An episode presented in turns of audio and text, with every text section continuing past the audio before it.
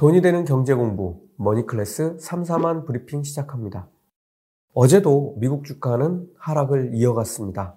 나스닥이 1.4%, S&P 500이 0.54%, 다우존스가 0.02% 하락했습니다.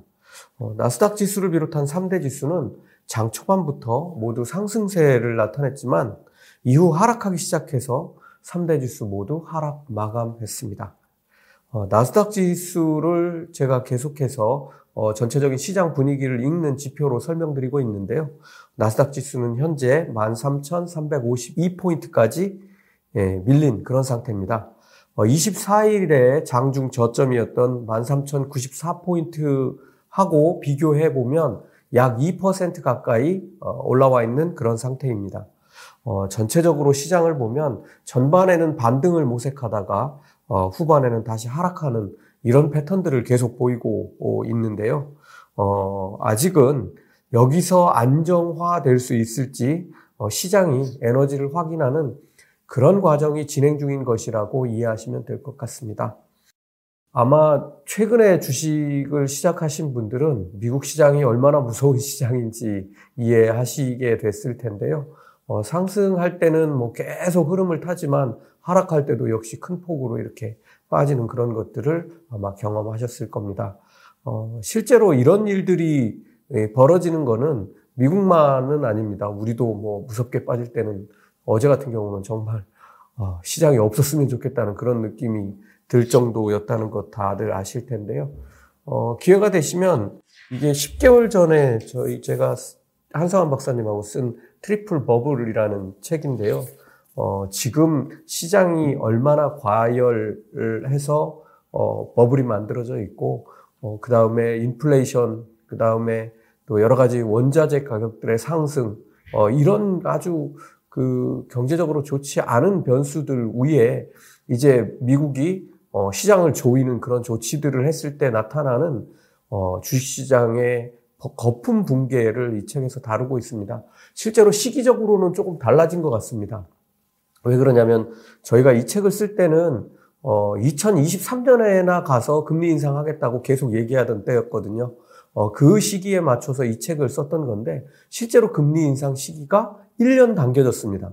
그러니까 2023년에 벌어질 일이 지금 2022년에 벌어지는 상황이 되게 된 것이고요. 조금 더 어, 저희들이 시장 상황이 변한 거를 반영한다고 하면 지금 1월에 이런 어, 대대적인 하락이 어, 사실은 큰 수준의 조정은 아닌 것 같습니다. 어, 올해가 가기 전에 어, 이런 일들이 다시 벌어질 일들이 예, 저는 충분히 가능하다고 봅니다.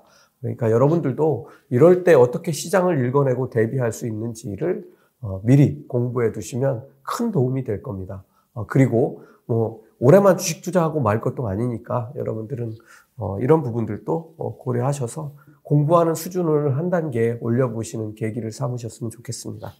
오늘은 FOMC에 무엇이 이토록 시장에 충격을 줬는지 알아보고 어, 미국의 큰 폭의 경제 성장률 발표가 어제 있었는데요. 왜 이게 또 뉴욕 증시를 거꾸로 끌어내렸는지 참 이해하기 어렵다고 생각하실 텐데 어, 이해하기 쉽도록 설명드리겠습니다. 그리고 마지막으로 전기차주들의 움직임도 특징적으로 살펴보도록 하겠습니다. 첫 번째입니다. 제롬 파월 의장의 FOMC 결과 중에서 무엇이 가장 중요한 멘트였을까요? 어, 제롬 파월 의장의 어제 발표 중에서 무엇이 가장 시장에 충격을 주었던 것일까요?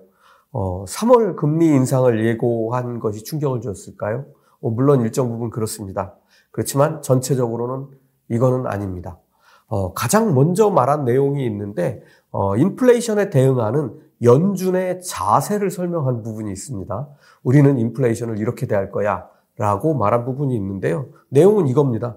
눈치 보지 않고 금리를 시장에 맞춰서 빨리빨리 인상하겠다. 빨리빨리 인상하겠다. 이렇게 얘기한 건 아닌데요. 어, 금리를 인상하되 적절하게 대응하겠다. 뭐 그러니까 결국은 지금 높은 수준의 지금 인플레이션이 와 있는데 어, 여기에 맞춰서 대응하겠다. 이런 얘기를 한 것이죠.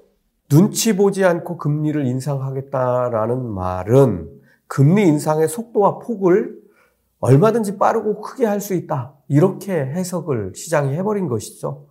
어, 그래서 좀 충격적으로 받아들였고요. 다른 하나는 연준이 어, 여러 번 설명드렸던 대차 대조표 축소라고 부르는 양적 긴축을 더 빠르게 할 수 있다는 내용이 있었습니다. 어, 정말 이거는 어, 시장이 어, 뭐 그럴 수 있다고 생각했던 것들이 어, 현실이 되어가는 그런 과정이 어제 있었습니다. 금리 인상의 속도와 폭을 키우겠다는 것은 물론 양적 긴축을 빠르게 해서 지금 벌어지고 있는 급격하고도 과도한 인플레이션을 잡아 버리겠다. 이렇게 얘기한 것입니다. 어, 연준은 작년 상반기 내내 어떻게 얘기했느냐면 인플레이션은 일시적이고 용인할 만한 수준이라고 계속 얘기해 왔습니다. 그런데 왜 갑자기 인플레이션이 연준의 최대 적이 됐을까요? 아, 물론 인플레이션이 계속 높아져서 미국 경제의 안정적 성장에 최대 걸림돌이 된 상황이기 때문이겠죠. 어, 급격한 인플레이션은 돈의 가치가 안정적이지 못하도록 만듭니다. 한번 생각해 보시죠. 3개월 전에는 10달러로 빵 10개를 살 수 있었는데 지금은 인플레이션 때문에 가격이 올라가서 9개밖에 살 수 없게 됐다. 어, 그러면 10끼 중에 한 끼를 굶어야 되는 상황이 생긴 거죠. 이렇게 되면 기업은 임금 인상 요구에 시달리게 될 거고요. 어, 뭐, 임금을 인상해 줘야겠죠. 어, 지금 사람을 못 구해가지고 생산에 차질이 벌어지는 어, 그런 상황인 거 여러분들 계속 들어오셨을 텐데요. 어, 여기에 임금까지 올려줘야 한다면 기업이 생산한 제품 가격을 올려서라도 어, 기업은 이걸 메워야 되겠죠. 그러면 임금이 오르면서 빵값이 다시 올라가는 악순환이 계속되게 됩니다. 이걸 연준이 차단해서 적절한 수준, 그러니까 연준은 연간 2% 정도로 맞춰보겠다는 겁니다. 어, 이걸 해결하는 방법은 시장을, 시장에서 돈을 걷어들이는 방법인데요. 그러니까 시장에 유통되는 돈을 줄여버리는 거죠. 가장 간단한 방법은 금리 인상이고, 어, 다른 방법은 양적 긴축인 것이죠. 어, 지금 연준이 사들인 채권, 돈을 풀면서 사들인 채권, 그 다음에 뭐 주택 저당 증권도 있죠. 어, 이런 것들이 만기가 됐을 때 연장하지 않고 또는 다른 걸 더 사들이지 않고 돈으로 돌려받는 방법을 쓰는 거죠. 그러면 연준에는 돈이 쌓이게 되고 다시 사들였던 채권이나 어, 증권은 시장으로 나가게 되겠죠. 이렇게 되면서 시장에서 돈이 사라지는 겁니다. 어, 과거에 17번이나 연속으로 금리를 인상한 적도 있으니까 지금 시장은 이 두 가지 무기가 동시에 작동하는 게 무척이나 두려울 수밖에 없는 겁니다. 그런데 어제는 왜 미국 경제가 부활했다는 소식에 주가가 하락했을까요? 미국 경제가 좋아져서 경제 성장률이 4분기에 6.9%나 아, 성장했고 연간으로는 5.7% 성장했다고 미국 상무부가 발표를 했습니다. 이거 너무너무 좋아할 일이죠. 그래서 바이든 대통령은 이례적으로 성명을 발표하고 바이든 정부의 그리고 민주당 정부의 치적으로 내세웠습니다. 어, 이 수치는 20년 만에 처음으로 중국보다 높은 경제 성장률을 보인 것이라는 의미도 부여했습니다. 그런데 문제는 시장이 이걸 고지고대로 받아들이지 않는다는 데 있습니다. 시장은 이렇게 높은 경제 성장률이 주식시장에 악영향을 줄 것으로 해석했는데 이유는 두 가지입니다.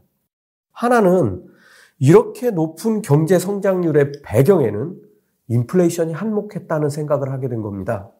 어, 미국의 적정 경제 성장률은 대략 1% 정도로 어, 보고 있는데 지표가 이렇게 엄청나게 튀어오르니까 시장은 높은 경제 성장률을 높은 인플레이션으로 그냥 해석해버린 겁니다. 옳은 해석이죠. 그래서 주식시장은 반등을 모색하다가 하락한 것입니다. 두 번째 이유는 작년에 이렇게 높은 경제 성장률, 그 다음은 어떻게 될까를 또 생각하지 않을 수 없게 된 것이죠. 작년처럼 높은 경제 성장률을 올해도 과연 실현해낼 수 있을까 하는 의문이 딱 든 거죠.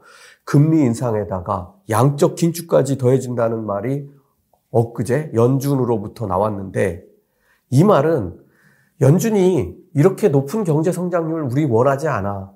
이렇게 되는 게 좋은 게 아니야. 이렇게 얘기하면서 모든 지표를 끌어내리겠다는 그런 발표를 한 것이죠. 어, 그것이 경제 성장률이든 인플레이션이든 모두 이제 하락의 길만 남은 그런 상태인데 어떻게 올해는 작년에 비해서 높은 경제 성장률을 달성할 수 있을까요?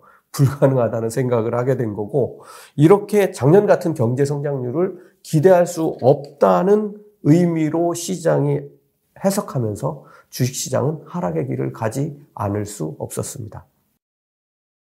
마지막으로 반도체 수급 문제가 이제는 테슬라에게도 옮겨붙은 모양입니다. 어, 반도체 문제가 지금 전 세계 자동차 회사들의 가장 심각한 문제가 되고 있는데요.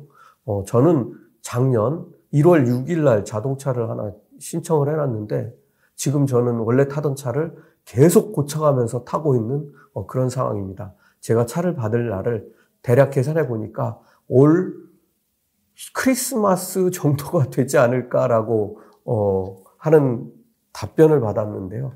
어, 차 하나 사는데 2년이 걸리니까 이게 지금 정상적인 상황은 확실히 아닌 것 같습니다. 어, 그런데 사실 테슬라는 이런 반도체 수급 문제에서 조금 비껴 있다는 인상을 지금까지 계속 심어져 왔습니다. 어, 물론 실제로 그렇기도 했고요.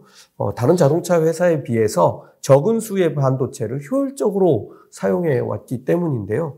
어, 테슬라는 실적 발표에서 기대치를 충족하는 놀라운 성장세와 이익률을 보여주었습니다. 그런데 문제는 일론 머스크가 테슬라도 반도체 문제에서 예외일 수 없다라는 얘기를 한 겁니다. 어, 그래서 신차를 올해 출시하기 어렵다는 말도 덧붙였습니다. 어, 이게 왜 이런 얘기가 같이 덧붙여졌을까요? 사실 신차에 들어가는 새로운 구조의 반도체를 제대로 공급하지 못하면 기존 자동차를 파는 것보다 비효율적이게 되고 그렇게 되면 성장에 장애가 생긴다는 그런 얘기를 한 겁니다. 어, 자동차 회사들은 실제로는 새로운 디자인, 새로운 기능을 무기로 어, 성장하죠. 어, 그런데 이런 발표는 자동차 업계의 특성상 어, 이례적인 발표가 됐고 어, 이것을 시장은 충격으로 받아들이는 그런 모양새입니다. 어, 이후에 테슬라는 거의 11.5% 이상 빠졌고 리비아는 6.3%, 루시드는 14.1% 빠졌습니다. 어, 테슬라가 반도체 수급에 어려움을 겪는 상황인데 새롭게 시장에 진입한 리비안과 루시드는 상대적으로 어떻게 될까요? 더 큰 어려움에 처해서 이들의 성장에 큰 지장이 초래될 것이라는 시장의 반응이 나온 겁니다. 어, 여기에 미국의 빅테크 기업 규제가 가시화하면서 AMD 인수를 포기하는 수순에 들어간 엔비디아는 테슬라와 함께 기술주 하락을 이끌었습니다. 이번 달 머니클래스 3 3만 브리핑은 오늘로 마지막이고 다음 달 3일에 찾아뵈야 될 것 같습니다. 저도 좀 쉬려고요. 어, 그렇지만 우린 명절인데 미국 시장은 쉬지 않습니다.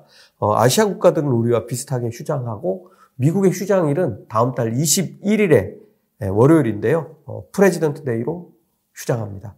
어, 나스닥이 이번 주에 13,000선을 두 번이나 터치했으므로 오늘을 기점으로 미국 시장도 안정화하고 다음 주는 반등을 좀 모색해 봤으면 좋겠습니다. 하락한 수준이나 어, 과매도 상태라는 지표인 것은 명확한데 차가워진 분위기 때문에 심리적인 저항이 만만치 않은 것 같습니다. 어, 제가 앞에서 계속 설명드렸던 내용들이 어, 있는 그대로 받아들이지 않고 전부 다 거꾸로 어, 반대 이면을 계속 해석해내고 있는 그런 상황이 계속되고 있습니다.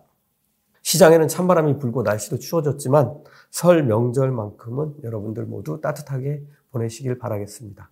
머니클래스 마칩니다.